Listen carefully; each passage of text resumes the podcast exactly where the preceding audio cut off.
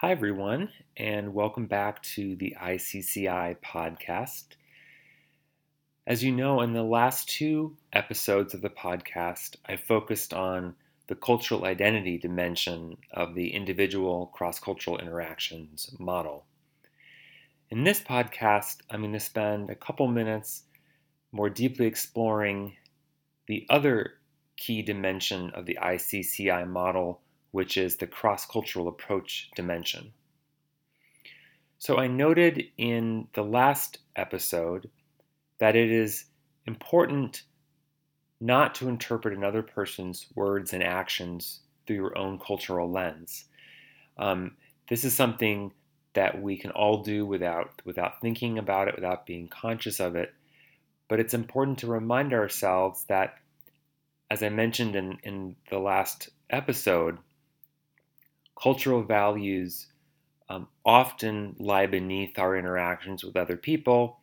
Uh, and it's especially important to be cognizant of your own cultural values and what the cultural values of the other person with whom you're interacting might be, especially when you sense that that person is in some way culturally dissimilar from you.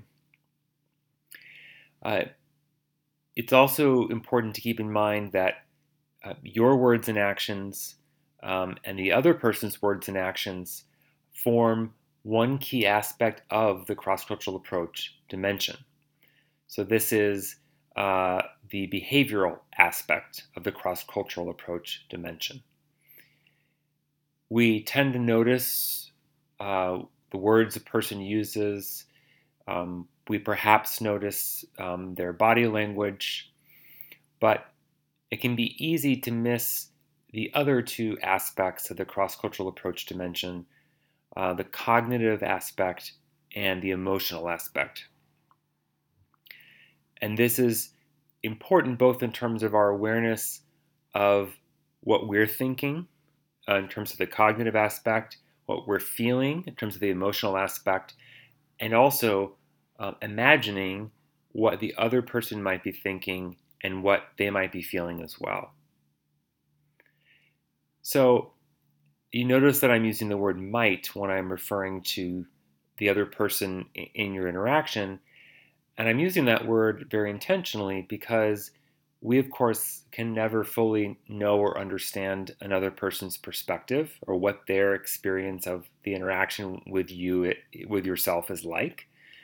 Um, so, uh, that's why it's so important to spend some time generating multiple possibilities. Um, the act of thinking broadly about uh, what thoughts and feelings might have been occurring for that other individual gets your your mind into a space where you're not making assumptions about the other person and you're thinking about uh, possibilities.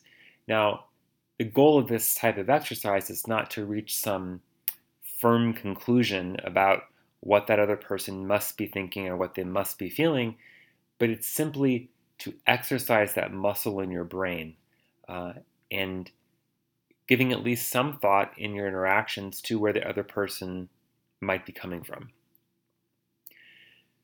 So I'll also say that while it's very important to spend some time thinking about where that other person might be coming from, the research shows that it's um, really essential to start with yourself, as I've noted in other episodes.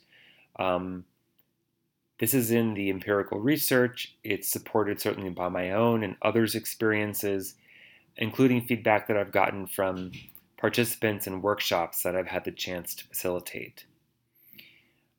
As I noted just a minute ago, uh, using this idea of exercising this muscle in your brain, the more you practice this kind of reflection, the more it will become part of your typical response to cross-cultural interactions, um, both during and or after the interaction.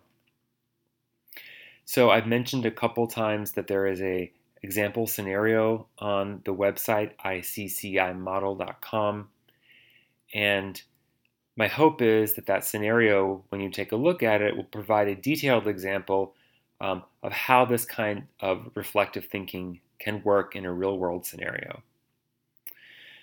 Thanks so much for listening to this fourth episode of, of the podcast. As always, I welcome your comments and questions at matthewlawsongood at gmail.com and take care.